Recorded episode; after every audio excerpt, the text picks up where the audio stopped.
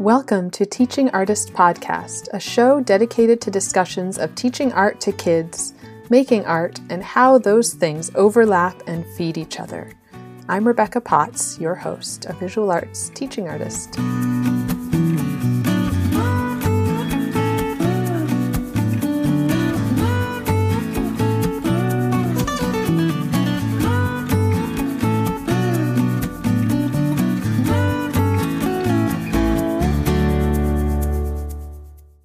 I've followed Kate's work on Instagram for a while, and it was so nice to talk with her. Kate Hesson is an emerging multimedia artist who lives and works in Port Hope, Ontario, Canada.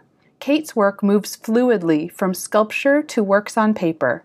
She is interested in exploring the ways in which society's deeply held expectations for mothers manifest themselves into the lives of modern parents. Kate playfully uses a folkloric whimsy and humor to create an inviting space for unpacking the darker aspects of motherhood, such as postpartum depression, breastfeeding struggles, shame, exhaustion, and guilt. Kate is also a middle school art teacher. We talk about teaching this age level and choosing which personal artwork to share with them. Just a word of warning we do talk about nipples and the female body as it relates to Kate's work. We also dig into motherhood with its connection, both conceptually and practically, to Kate's artwork. I could talk about these things all day. I hope you enjoy this conversation. So, hi, Kate. Welcome. Thank you so much. I wanted to just start off asking about your teaching and your artwork and which came first or did one come first have you have you always been an artist did you always feel like you wanted to teach yeah, that's a good question. Which came first? So, yes, I definitely identified as an artist as a child. I made art all the time. I just drew and drew and drew and just really quick drawings and was always supplied with art supplies and lots and lots of paper. And uh, that's awesome. I wanted to be an artist from a young age. I just, I would say that um, when people ask me, what do you want to be when you grow up? And I would just say, I want to be an artist. And then I, I took art classes and always was like the artsy kid in school. And I took art as my elective all through high school and just kept that identity of being like the artsy kid and kind of knew I was going to go to art school. It was just it was just the path. Like I didn't really question yeah. it very much. And my family was very supportive and everyone's sort of artsy in their own way in my family. So no one like batted an eyelash that I wanted to go to art yeah. school or that That's awesome. I wanted to be an artist. I think my parents actually um, my dad would try to like introduce me to working artists that he knew and kind of like show me that that was a realistic path that, that you could be an artist. Yeah. And uh, that's amazing. Yeah. Yeah. I kind of tried to like expand my mind to show that that was a possibility. Yeah. And what did what did he do that he knew working artists? There's a lot of excitement going on outside of this yeah. uh, this office. I feel like this that's the perfect teaching. Yeah. Oh, there's something rolling so by. Kate is at her school, right? Yes, I'm at my school. I just finished teaching, so I feel like teachers, especially art teachers listening, are used to yeah. a certain amount of chaos. A little bit of chaos in the background. Yeah. There's like a coat rack getting wheeled by. Um, so, what did my dad do? So, my dad um, started a nonprofit where he works with who he describes as the hurting, hungry, and homeless oh. in our community. And he is kind of like a liaison between people who are like struggling with a variety of different issues and some of the government services that are available. And kind of, yeah, like some of those more official resources. Yeah. And they also run a art group and art is like a really core element of what they do. It's called Greenwood Coalition. But my dad went to school for video. Oh. And so he like had a lot of art as part of that. So that was his college experience. And so he knew artists. And I remember he introduced me to someone that was like, he made these huge, like large scale murals, like on the side of buildings. And yeah, he would take me to art galleries, take me to the Art Gallery of Ontario, and uh, just like ex- um, expose me to art at, at any turn, really. Yeah. Yeah. That's amazing. Yeah. That makes such a difference yeah. too. Um, he's a writer as well. He's a published poet and uh, just yeah, very creative. Like, yeah, it just is infused in everything that my family does at all times. There's creativity flowing. Right. And my mom is just a maker. She always was doing variety of different crafting activities, but like quilting and she's like an amazing cook and she rug hooks like she rug hooked her Ooh, whole yeah. um what is it called? Like the back of your bed your headboard. So she has this like floral headboard that she made from rug hooking and wow. she just is always creating and knitting and crocheting and yeah so not really artists but like very creative. lots of friends with artists and yeah just creative in everything they do. Yeah. So that sort of leads me towards going to college and I wanted to go to a four year university. I'm in Ontario, Canada. And uh, yeah. in the province where I live, there was really only two schools that had illustration. So I sort of skipped this part, but at some point I decided that being an illustrator would be a good job to have and that being an artist was like unrealistic and that I should be an illustrator. Huh. I met an illustrator and she had like a great life and I really liked her work and I was like, "Oh, okay, like that seems like a good a good job for me." Right. So there was only two places I could really study illustration and it was Ontario College of Art and Design, which is actually a four-year accredited university, or a college that had illustration. So I decided to go the four year university route. And uh, that actually kind of was because to be a teacher in Ontario, you need that four year university degree. You can't have a college degree to become a teacher. So there was sort of always in the background that like teaching could be a good job. Like it's just something that I was interested in, but maybe not pursuing all the way. Yeah. Yeah. And then through university, I was studying illustration and I liked the illustration program quite a bit. Um, I also took like ceramics and I took printmaking classes um, that which were in the the art side, like the the painting and drawing or the material art and design side. Yeah. But I kind of wanted to dabble around.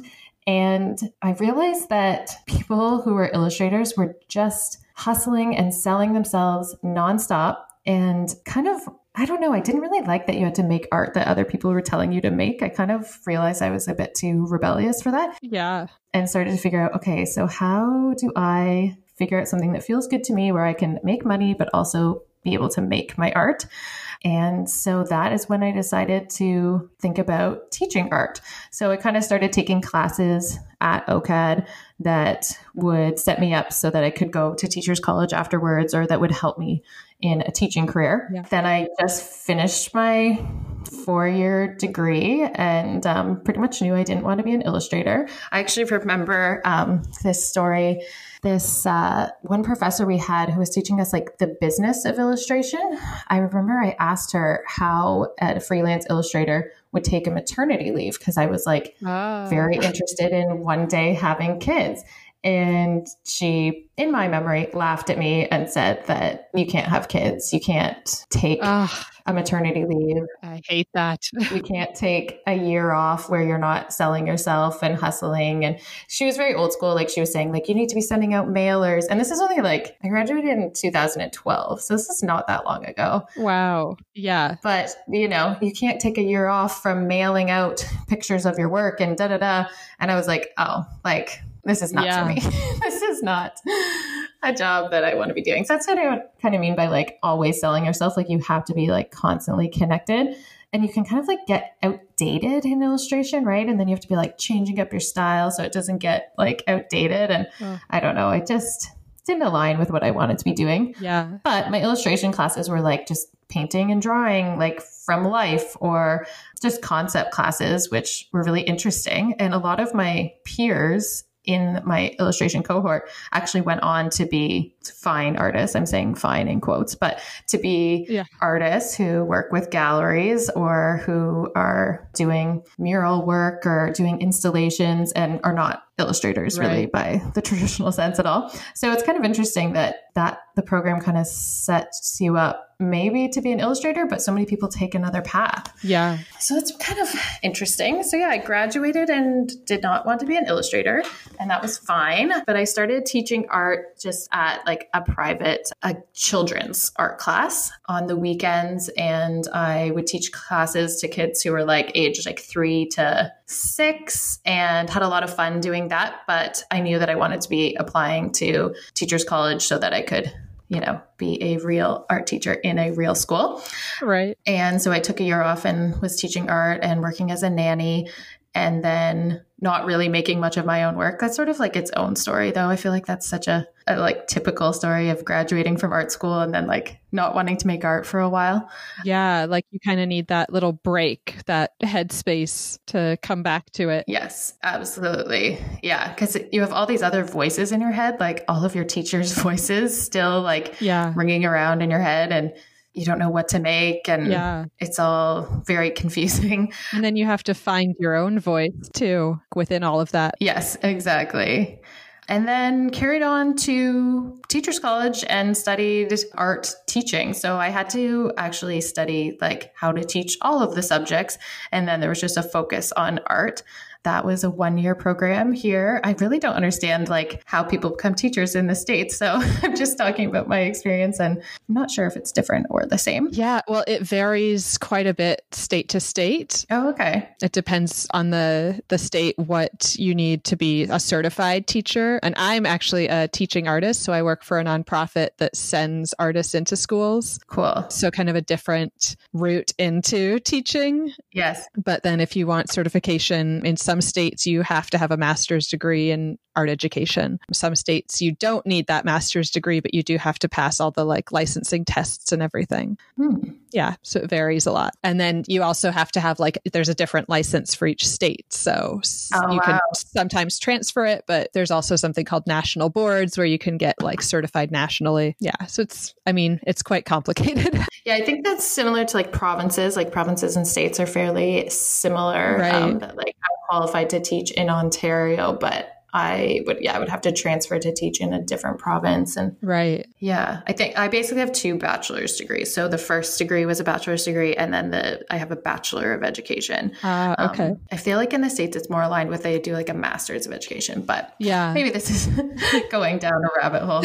this is it is interesting the different routes. It is. And I mean for me it's been interesting because I've also debated like, do I go back and get another degree in education right. to be like a certified teacher or just stick with what I'm doing or you know what are all the other options out there you know private lessons and workshops and all these other things that you could yeah. be doing right like do you dedicate yourself to a degree that's like oh and now I have the paperwork to say I can do this or do you dedicate that energy somewhere else right yeah and then trying to juggle teaching with art making and mm-hmm. you know where yeah like what's the priority so for you, do you feel like teaching has like changed your making or informed your art making? Yeah, I definitely think that teaching has informed my art making. I, in my personal work, I really like to try and channel like intuition and like thinking about that childlike approach. And since I was like such a like prolific, that's probably the wrong word, but like voracious drawer as a kid, and uh-huh. I just uh-huh. like made all the time, I really like to like channel that energy.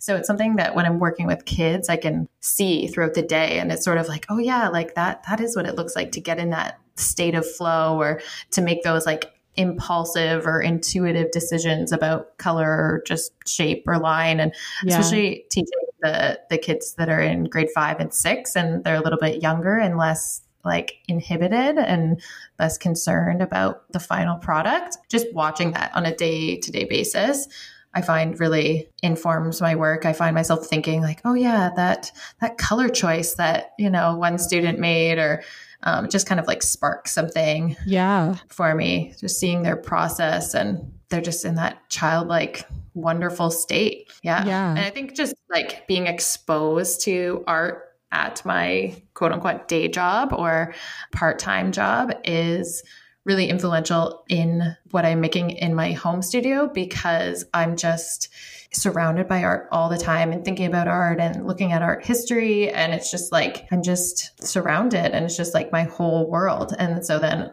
when I go into the studio, it doesn't feel as much like switching over brains like oh, okay like that that job is over now. Now it's time to do something else. Like it's all flowing into each other and back and forth. Right. Yeah. And do you do you feel like sort of the flip side of that does your art making inform your teaching? And i was really curious like how or whether you share any of your your work at all with students or parents or like anybody involved in your teaching life? Yeah i do i do i try to be really like aware of mm-hmm. how my own way of making art and like my like aesthetic preferences affect my class like i try to i almost give it as like an artistic bias like okay that's a bias that i'm bringing to the classroom and um, sometimes i'll notice like the prompts that i give a class for like a sketchbook assignment that i think of is like oh it's kind of like innocuous this could go anywhere but then the students will make work that they aren't looking at my artwork, but they'll make work that's like a plant that has eyeballs for the leaves. and I'm like, oh, that looks like something I would draw. Yeah. and it's like there's something merging over.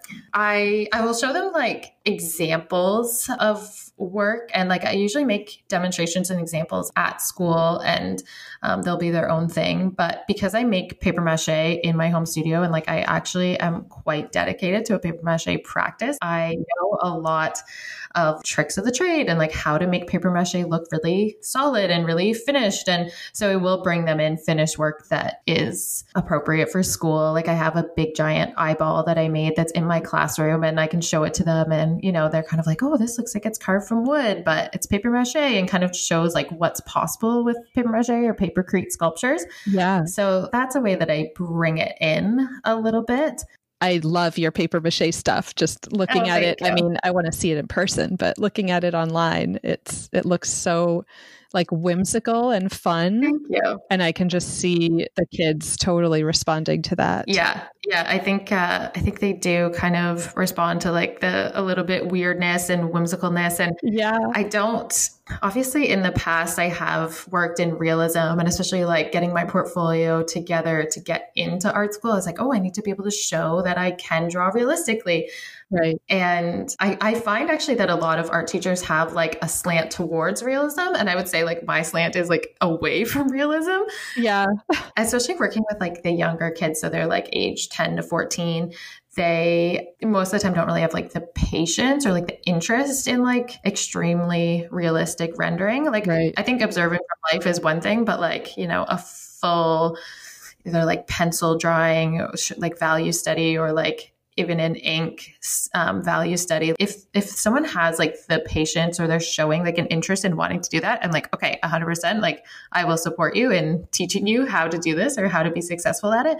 But like when it's just such a range of students and they're all just kind of coming with like different interests and different like levels and different entry points then i kind of like veer away from realism. Like i try to make sure they realize like your art doesn't have to look like the thing yeah. in order for it to be good. So that's more like that's my slant coming in for sure. Yeah. And I do like I talk I talk a lot I think about yeah, like my experiences and sometimes I'll talk about my illustration experiences or sometimes like people I know who have worked on like certain books or you know and try and like show kind of like what my dad did that the arts is like a viable career and there's so many different ways to be successful like in creative careers. And even though my kids are little like I I think some of the older grade 8s they're kind of thinking about what classes they'll take in high school which will determine which universities they'll be able to go to. And so I try to show them that like being a creative person is like a viable long term career. And this is like all the different ways that, you know, it can look. Yeah. And that's that sort of thing is actually in our standards here, having them see oh, interesting. See the different career options. Yeah. I think I've seen things online. I don't believe it's in our curriculum like that explicitly, but I've seen things online like where can art take you? And like I, I love those diagrams. Yeah. Diving even deeper into teaching. like you've talked, I guess, a little bit about your style. And I love this idea of artistic bias that you you're aware of that and that you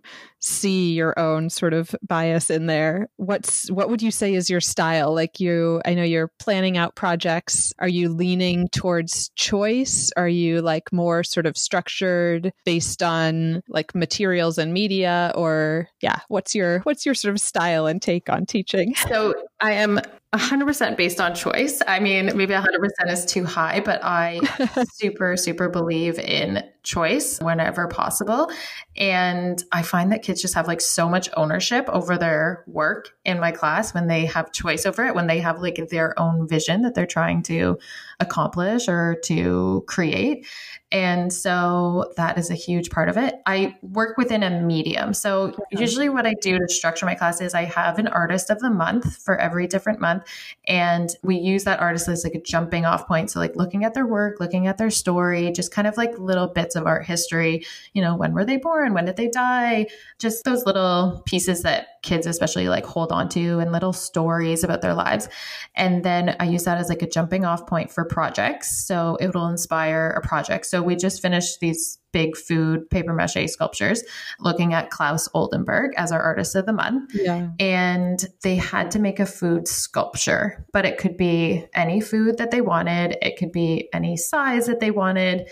And that was like the choice that they were given. So, you know, there's parameters and then there's a medium, right. but they're able to do whatever they want with it. And I just found like because they have that choice, they are just so excited and passionate. And when they come in, they know exactly exactly what to do and they just get right down to work, you know, because it's not me telling them what they have to be doing. It's they have this project and they have the goal that they want to meet and they work towards it. Yeah, I've I've totally found that as well. That it's it's just they're so much more engaged and excited when they have more choices. Yes, hundred percent. I also think that like building relationships is like really really big part of my teaching style because i use humor and kind of like a silliness with kids but i also am like trying to push them further and push their ideas.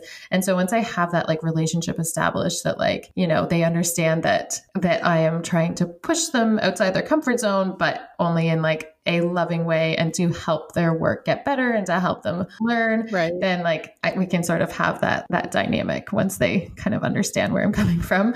Um, so i feel like building relationships is huge. Yeah. and yeah i just kind of start classes with like a mini lesson. I have this massive table. I feel like it's like oak. Like it's not a table that you would see in an art room. It's like yeah. we'd see it in like a huge like university library or something. And all of my students fit around this huge table. So we start there with like a mini lesson and just sort of like, okay, this is the goal for today. So right now we're doing linoleum carving and printmaking. And so the goal is to at least start printing today, you know, like finish your carving. And that is sort of like the goal, or I'll do like a mini demonstration of whatever the skill is. And that's usually I aim for like less than 10 minutes of just kind of going over things. Or if I, if it's like, you know, you need to start writing an artist statement or do some sort of like self assessment, then I'll introduce that at the beginning.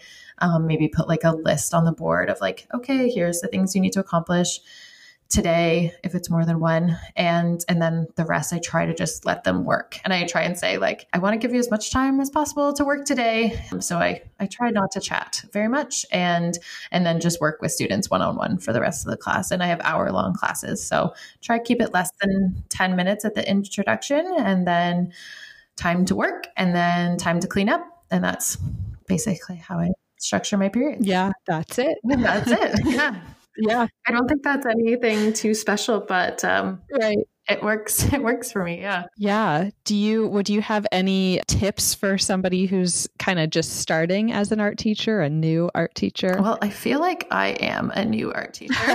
So that is um that is always part of it but even in the past couple years i feel like i figured out a few things. So yeah. choice is for sure coming up for me. Again make sure students have choice like at least one part of the project should have choice and you'll just get he'll just have better classes. It'll just be a more positive space because the kids have that ownership. Right. The other tip that I figured out is like thinking of the students and like walking in their shoes when you're designing your classroom. So like I have my whole classroom set up and I think of it from a design point of view. So like when they walk in the door, first thing they have to do is get an apron. So they know that. And the aprons are hung by the door. And then they need to come in and have a seat at the big table. And then they each have their own, each grade has their own, or each class, I should say, has their own drawer and three drawer or cupboard. So that is where their sketchbooks go and that is where their sketchbooks live. And then going to the drying rack, there's like a walkway set up to go to the drying rack and to go past the sink. And everything is just set up so that like they know the flow of traffic. And I just put myself in their shoes and imagine like, what do they need? And what do I need to do as a teacher to make sure they know how to use the space? Things are labeled and they know how to access their own classroom and like get the supplies that they need. So it's just like designing the space with the student in mind. And I feel like it saves me so much time when the students know exactly what to do because it, I don't have to repeat myself. Yeah. they are on task and they know exactly how to handle themselves in the room and get the materials that they need. So, yeah, I think actually, like, yeah. my plan reflecting for next year is that with the new students coming in, I really want to put a focus on like getting them to learn the classroom right away and not just assume that they'll they'll figure it out but get the new students to to learn the classroom in some like targeted like teaching way. Like i don't know a yeah. scavenger hunt or something like that. Right yeah, I love that idea. And that that sort of thing feels like it takes a lot of time up front. Like you've got to set it all up and maybe adjust things and you yeah. know, do that like walk through as if you're a student, yeah. but it will totally save you so much time. Yes, and that the like frustrations of hearing the same question over and over again right. Yeah. The more that they are in control of their space, I actually would love to have like the older students do a design project because my degree is in design, like illustrations in the design realms. We did a lot of design in school, and something I'm really interested in incorporating design thinking into um, into the art room. Yeah. But I'd love to have the grade eights like think about a design challenge, like how could we set up the paints more efficiently, or like I have a class set of iPads in my room. Like, how could we make sure the iPads are stored in a way that's like functional for everyone? Because right now it's like really hard for them to be put away and then like the kids don't put them away because it's not designed properly. So i think it'd be interesting to get the kids to like work on that yeah. as a project. That sounds great and would also be another buy-in moment where then they're like well i designed how this works so i'm totally going to use it. Put my ipad away. That would be ideal yeah, yes. you also mentioned tricks and tips with paper mache, and I'd love to hear maybe one or two if you want to share. Uh, well, so I like to make my own papercrete, which is kind of um, an interesting process, yeah. or like paper clay. And so I use shredded paper that I just like collect from the school. So the secretary down in the office gave me like a huge bag of shredded paper. And then at our senior school, I got another bag of shredded paper. And that is pretty cool because it kind of fills in a lot of the mistakes that can happen with paper mache. So, like a lot of the mistakes you see are like bubbling or like holes that are created. And when you make paper clay, which is, you know, paper pulp that has been broken down. So, I literally put the shredded paper in water for like the weekend, like two or three days. And then I strain out all the water and I just have like this paper pulp, sort of like if you were making paper. Yeah. And I add lots and lots of glue to it and then yeah. just like mix it up with my hands or I get the kids to help mix it up the kids who are okay with sensory things on their hands right. um, some kids love it some kids hate it but then you just have this paper and glue mixture and you can put it into the holes or you can use it to make more fine details so some of my students were like making cherries or like making yeah like little leaves to go on the top of their strawberries and kind of like these little nitty gritty gritty things and you can just sculpt with it like clay basically. Right. Yeah and it kind of helps the the finish quite a bit. So that is a good tip for paper mache. Yeah. And then i don't use drywall paste with the students just because like their hands are so sensitive and it, it's really drying. But yeah. in my personal work i do use drywall paste. I use drywall paste in my paper clay and i also will add drywall paste to my paper mache mixture, like white glue, water, and drywall paste. And it basically makes it just very, very, very hard. Uh, yeah. And it has like kind of a whitewash, dry, matte feel to it, which is really good for painting. Like it feels like a drywall wall. Yeah. So that uh, that really helps make a nice solid paper mache. Awesome. And then glazing, always glazing at the end. Like it just looks so finished once it's really shiny and yeah, it almost has like that ceramic look, which yeah, I was doing ceramics in university and like got hooked on that like really like goopy glaze. And I actually had my art shared one day. I forget which page it was on, but they they called my paper mache work ceramics. Like we love uh, Kate Kate Hessen's ceramics here, and I was like, oh, you're like that's paper, that paper mache. yeah. Wow, I love that. I also I love the uh, just the image of you, you know, going to the secretary and going around the school being like, "Can I have all your shredded paper?"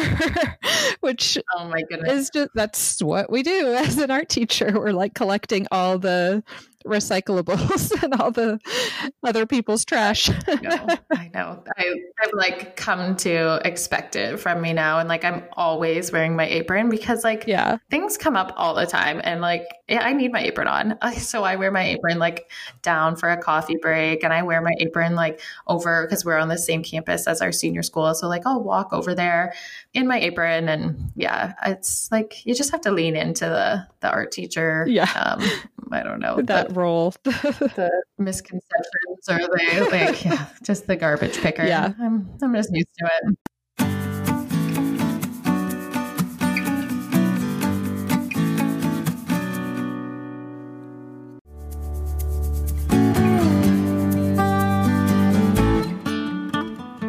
So going towards your art making, I know you talked about how your paper mache, you know, was mistaken for ceramics and it's just so beautiful. You also do a lot of paintings.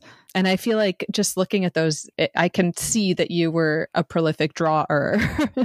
that those, like, I could see those drawings in there. Yeah. And it's interesting because I always drew girls and women as a kid, like huh. All the time. Yeah. I can remember drawing like words sometimes and kind of like doing like, like a rainbow pattern around like, you know, love and peace and like these like little posters. But I drew women. I drew myself and my best friends and I drew my mom and my family and my grandmother.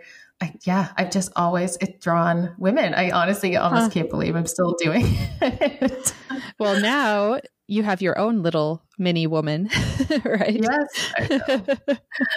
exactly. And the cycle continues. Yeah. Yeah. Um, do you want me to talk about my work a little bit more? Or? Yeah. Maybe if you could, I mean, I get to look at it online here, but if you could maybe describe your work for someone who hasn't sure. seen it. Yeah. Okay. So, like you touched upon, I do work in like a range of different mediums. So, lots of ink, ink paintings, watercolor, and then paper mache, and then sometimes acrylic on canvas, something I've done kind of like on and off. And I've actually painted three canvases in the past couple of weeks, which is funny. Like that, that is not online anywhere at this moment. So I just experiment all the time. And like, I love having multiple projects on the go. I, like I said, don't really like working on things for a very sustained amount of time. I like to work on multiple things and move around and hop around, mm-hmm. which is perfect for paper mache because you can't really work on it for that long. You just kind of can like throw a layer on and then you have to do something else. So, right, like let it dry. Yeah, exactly. You can't paint it while it's still wet. So, you know, kind of slows down the process and but I have to have multiple things to do at the same time. The artwork tends to portray women, like I said, drawing mm-hmm. girls and women for most of my life. And um, in university, I sort of started drawing this woman that I continued to draw. So I kind of think of her as like this universal woman.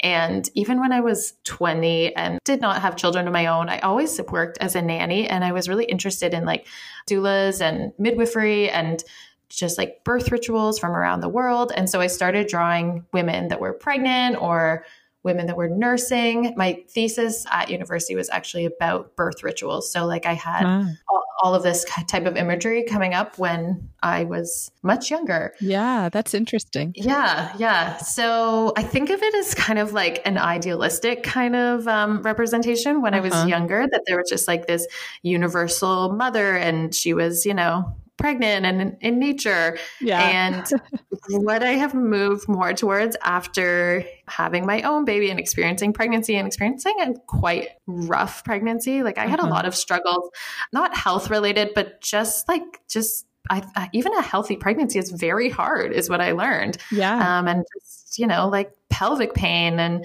soreness and just feeling massive all the time and yeah. feeling so tired and just yeah lacking energy and i just didn't really feel like myself so Yeah. And were you were you still teaching full time while you were pregnant? i was i was teaching part-time while i was pregnant so i did a lot of teaching sitting down is what i Yeah. refer to that phrase as that uh, yeah getting up and walking around was not happening so there was a lot of like trying to tell kids what to do from a chair Right. which is not easy they don't listen to you as well when you're sitting down right. And when they know you really don't want to be moving around. yeah exactly let's see what we can get away with in the corner right. yeah and i was so forgetful like forgetting to do attendance when i was pregnant and yeah Wow. teaching while pregnant yeah, it's tough. it is tough and then being so tired which luckily i didn't have any other children to take care of so once i was done work i could just go home and like have a nap and then make dinner and then go back to sleep.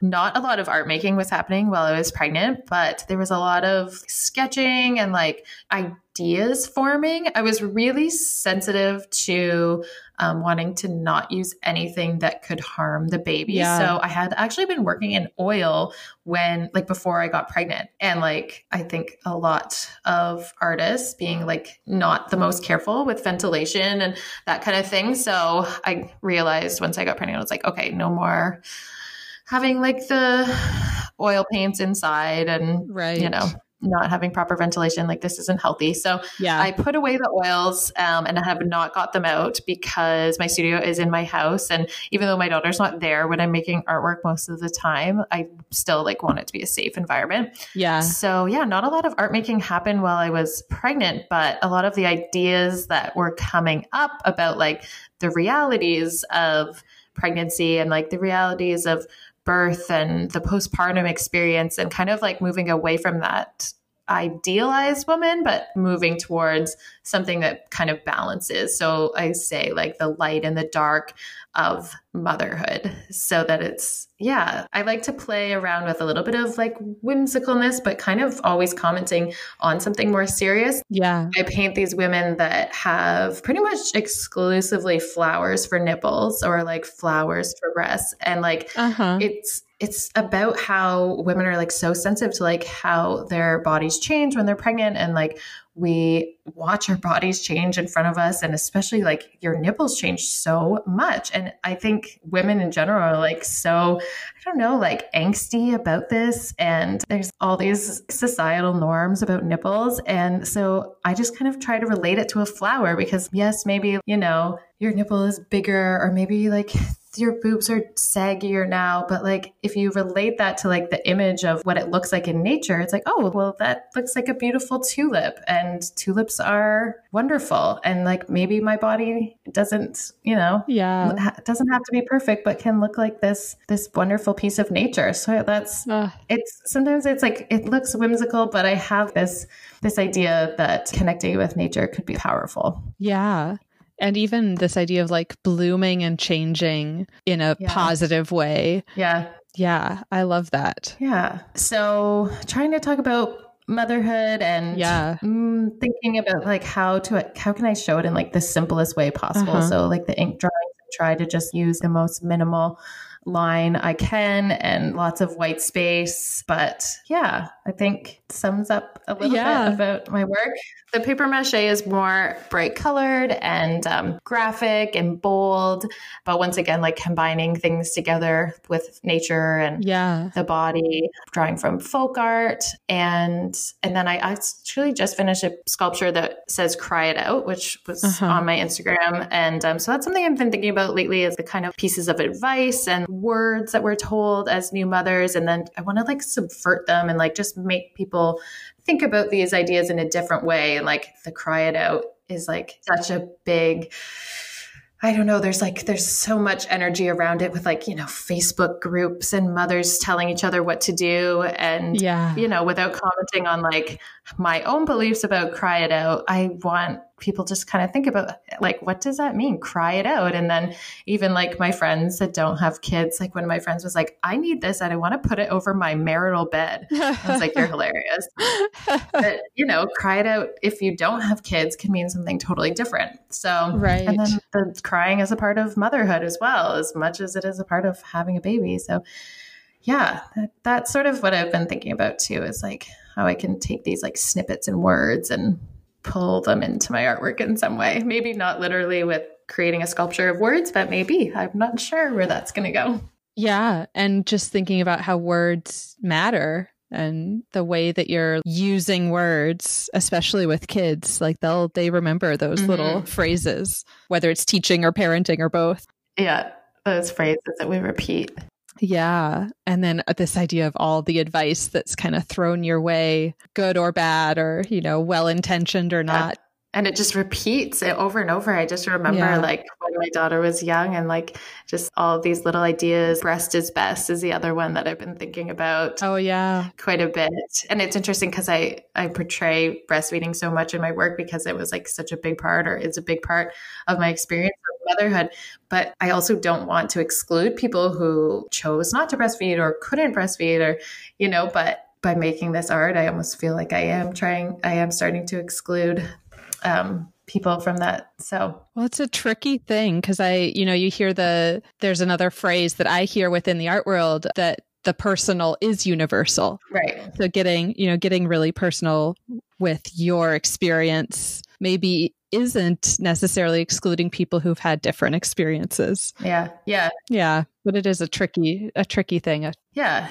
Yeah. I think they can connect in it in some yeah. way. But yeah, I think the more personal you can dive deep into, yeah, the more room for connection there is. I've found I've been drawing like nude women for a long time, but it is interesting being an art teacher and like working with kids. And I like, I do share some of my artwork, but obviously there's some artwork that I don't share, right. but it's in the public domain. And like, you know, it's, it's an interesting thing that like they, they might have an experience with seeing some of my artwork and I don't know, hasn't come up yet, but it'll be interesting when it does. Yeah. Yeah. Um, that's another thing. I'm always curious. I, I feel like most of my work is fairly innocuous in terms of that because I don't include very many people, but it is interesting to hear like what students would say if they did kind of come across it. Yeah, it is interesting that as as an art teacher, like I think a lot of us kind of like draw that line if you yeah. if you are a teaching artist. I don't know, it would be interesting to see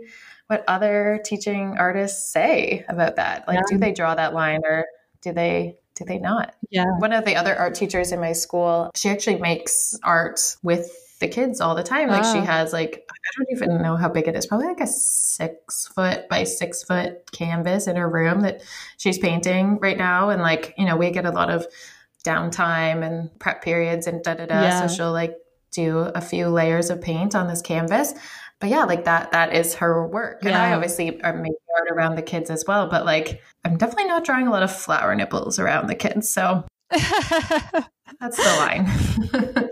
right. Yeah. There's a line there. Yeah. And you're, I mean, you're at the age group you're teaching is kind of at that age where mm-hmm. their bodies are changing. So they're even more sensitive yeah. around those things. So it's, yeah. you know, like another consideration. There's not a lot of like maturity around right. the human form.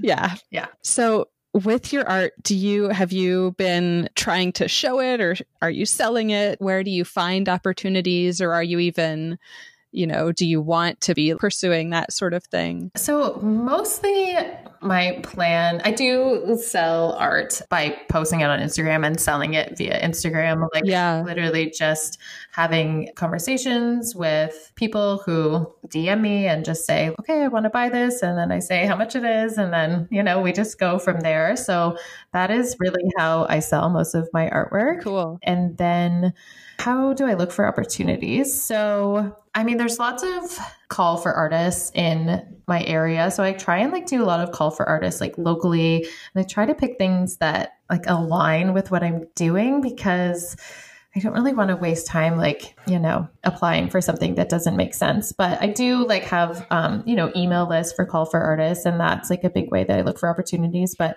definitely with like a local slant. And then mostly I want to be a art teacher so that I'm able to make the art that I want to make. Uh-huh. And then I've able been able to have like a lot of meaningful connections on the internet, which has been great. Although I don't really want to go down the path of like I only make art for Instagram. Right. so yes, definitely showing more would be the next step, I think, and um, building up that that side of what I do. Yeah. Especially because I studied illustration, like there was not really a focus on even how to work with galleries or how that works. So I've mostly been like just learning from my friends that have done it and talking to them and trying to figure out how they've made that leap if they were in illustration and made the leap over. So, yeah, that's sort of where I am at right now. I'm really interested in public art as well. I actually curate art for a music festival that is in my town. Oh, cool. So I bring in local artists and not even local artists, but from the from Canada, I would say. Yeah. To make art in at the festival. So like doing like public murals or doing like interactive art making. So yeah, that's something that I would like to move in the direction of. And especially like with my sculptures, trying to figure out some sort of public place that they could live. Yeah. So vague, but that's uh I feel like sculpture is always a tricky one in terms of space. It's like where if yeah. I'm creating these things, where do they go? where do they yeah. live? I know I have this like desire to make sculptures, but yeah, they take up a lot of space. And also, yeah. like when I st- first started making the paper mache sculptures, I called them art that no one wants because I fully admit that like they're kind of weird and like you know they're they're just strange. And um, especially like the art scene that is in my area I would say like there's like all it's mostly landscape painters. I'm trying to think of like people that I know who don't paint landscape. Yeah so obviously like some of my my friends from school, but I live in a small town that's outside of Toronto. And, yeah. and so like my local community here is a lot of landscape painters and like they are painting paintings that people want to just hang on their walls or, you know, right. I know um, a interior designer and she likes having a certain type of painting and with her interiors and a massive paper mache lip flower with eyeballs for leaves like just doesn't really doesn't quite fit in. go in a plain living room. Um so, yeah. um, so I just sort of had to bypass all of the inner critic type ideas that, you know, mm-hmm. art that no one wants. And so I just thought if I just owned that, that I am making these sculptures that I want to make. And I just have had this pull. Actually, there's a sculpture that I'm doing right now. And it's of, it's like a bust of the woman that I've always drawn. Uh-huh. And I have had this in my mind. I actually made like a small ceramic sculpture that's just would fit in your hands of this. But I've had this in my mind for like 10 years and I want to make like this large paper mache bust of this woman. And I'm doing it now, finally. Yes. Awesome. Yeah.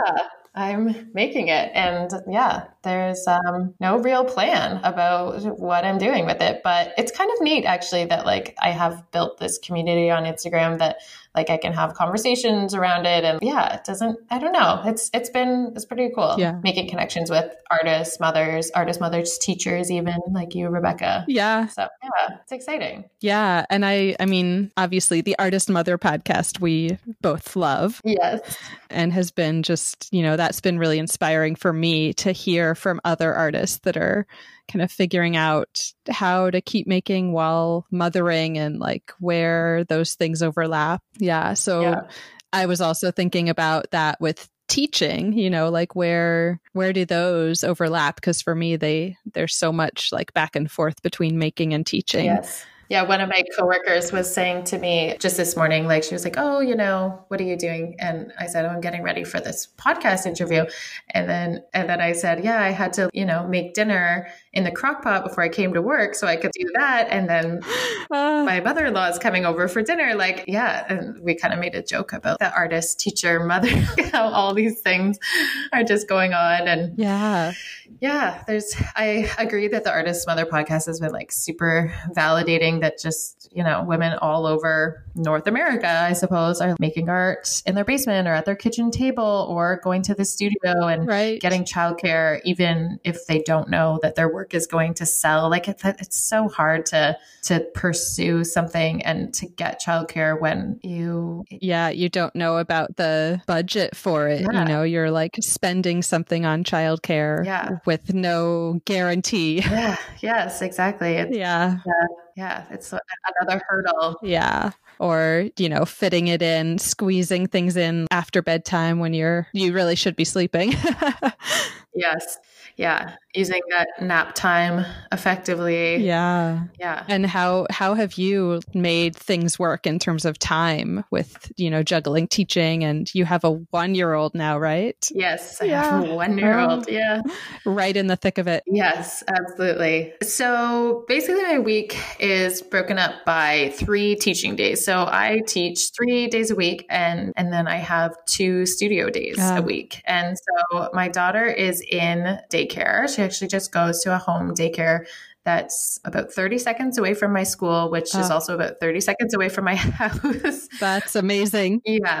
So that part of life is really quite set up well. And yeah, it's affordable childcare, which really helps with what we were talking about that, you know, what am I doing with my day? Is this going to produce enough money? Right. Because the childcare is affordable, it really helps with that. So she is, yeah, in she's in childcare four days a week, and then we have help from um, my in-laws and my parents and my sisters that all live in this community. So it's it's really great. There's like a lot of support there. That's amazing. And then I usually have, I'll use like one afternoon on the weekend. I'm not big on painting after bedtime. I just don't.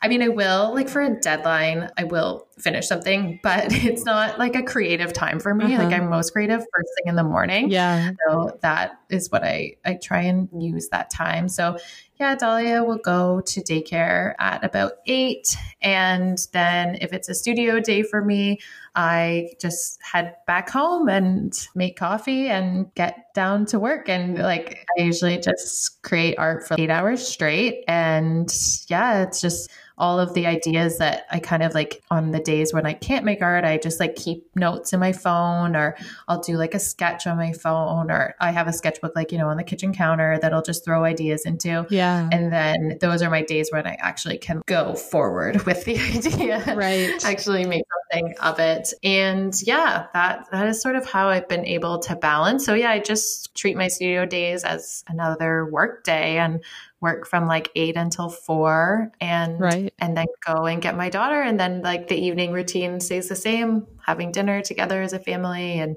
doing bedtime and all of those things Yeah. and then of course when life gets in the way like if she has a doctor's appointment or something like that that's going to be on my studio day Right. so things like that come up that's the teacher artist parent part of it Yeah. that those things come up. But yeah, I remember when she first started going to daycare, if I had to do anything other than make art, I just, I would feel so resentful. Like, oh, I can't believe I'm at the grocery store right now. Or like, I, I could be going to the grocery store after. I can't believe I have to do this right now. It's just like so set. And anyway, now that it's been, you know, eight months of having a bit more balance, I'm I'm able to kind of see that. But I do Yeah. I do I don't know, kind of have to like respect those days and I try not to take meetings like for the the festival that I work for. I try not to take meetings during those days cuz that it's just I find when I leave the house or if I have to do anything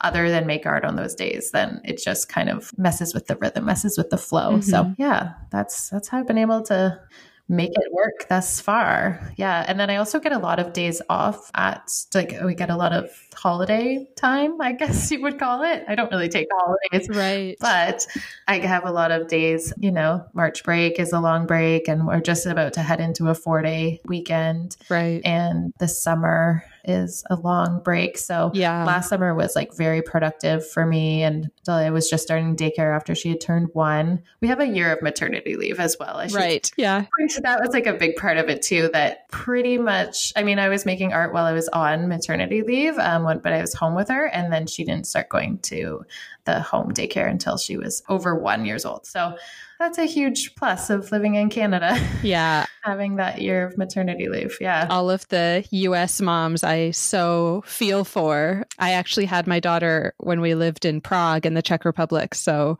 Oh yes, I remember reading that in your uh, your like synopsis of where you've been for the past like ten years or whatever. So all over the place.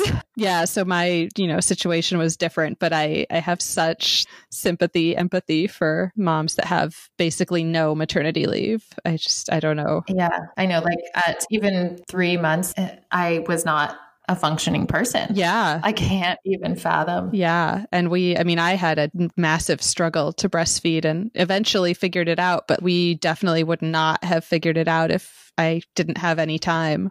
Yeah, right. You would have, Yeah. because you you used I forget what the word is, but the tube, right? That Yes. The supplemental nursing system is like tubes, yeah, uh, which was a pain, but also, you know, saved us. yeah, yeah. But you can definitely see that if you had to go to work, it would just be like, okay, I guess I'm not doing this. Yeah. Yeah, and when people pump and go to work, I'm like, oh my god, you are Oh, incredible. yeah. Yeah, that's next level. Amazing. Well, I know you have to get back to your little one and dinner time. Yes. So, just a few more questions.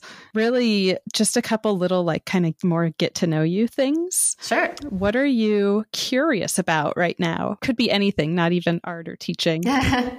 yeah, what am I curious about? Teaching wise, I feel like I keep hearing this phrase, teaching for artistic behavior, tab, and it is something I would like to research more because I am drawn to that. I'm like, yes, this is exactly what I want. I want them to be like showing artistic behaviors. And I try and think when when they are showing different skills, I'm like, oh yeah, this is what artists do, you know, artists research and artists sketch and plan. And so I'd like to research more. What is that? Yeah. Is there there's like an acronym, right? Tab. Yeah, yeah. Tab. Yeah, you had it. Yes. And I'm, I mean, I'm new to this, but I'm trying to implement tab in my classroom now. But it's, I feel like my version is a little different because I have only 10 lessons with each group of kids. So it's super quick. Mm-hmm. So I, I mean, ideally, you'd have a lot more time to kind of go through this process of learning what are behaviors that an artist does and how does our classroom work and our studio work.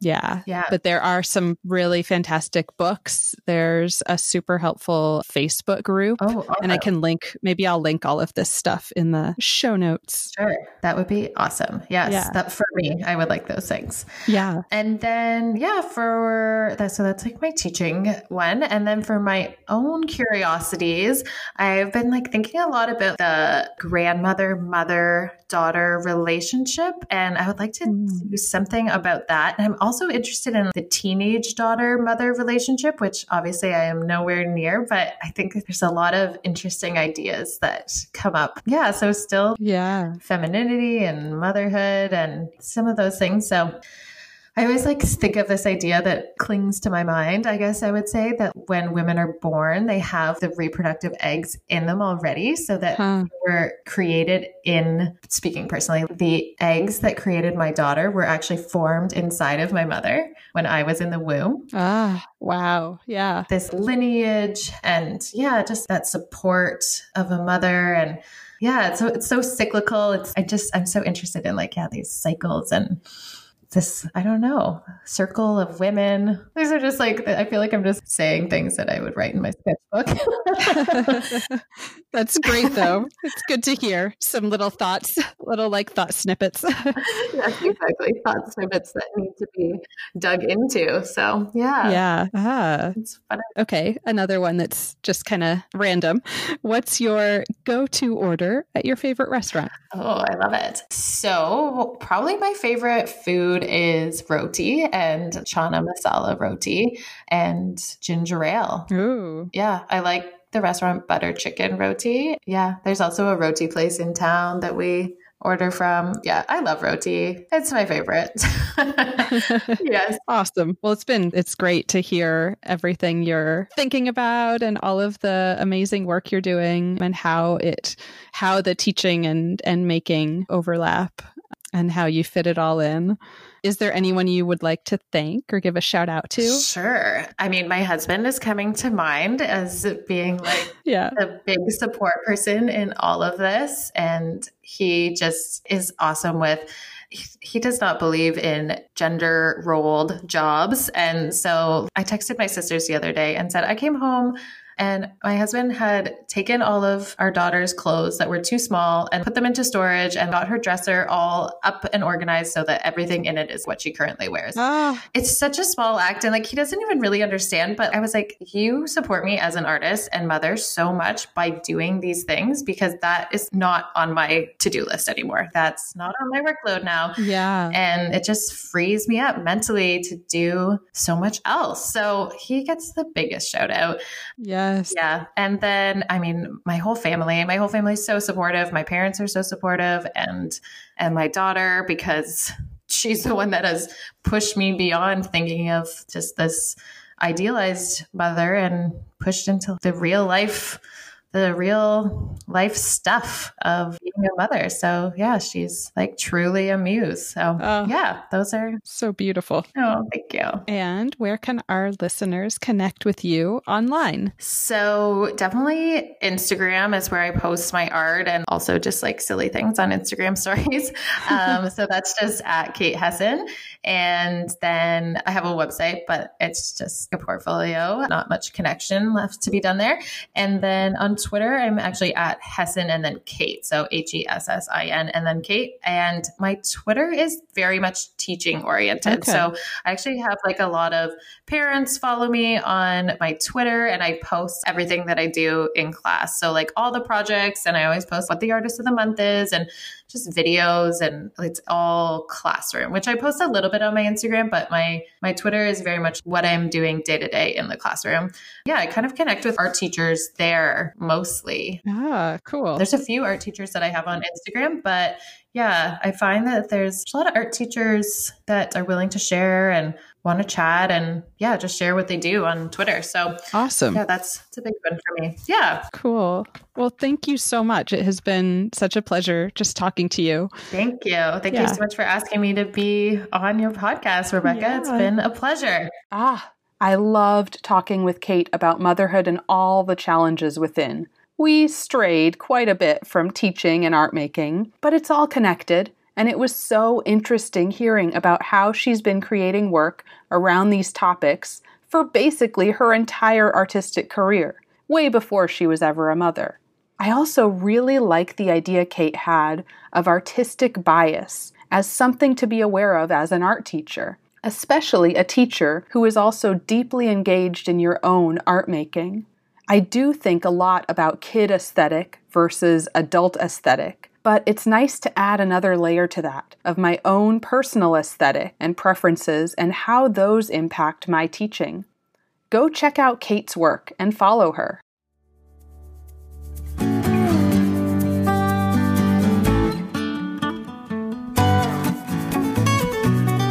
Thank you so much for listening. As always, you can reach me at Teaching Artist Podcast on Instagram or teachingartistpodcast at gmail.com. Who do you want to hear from? Please share your recommendations of teaching artists. And if you loved this episode, please subscribe, leave a review wherever you listen to podcasts, and follow me. It really makes a big difference. Thank you.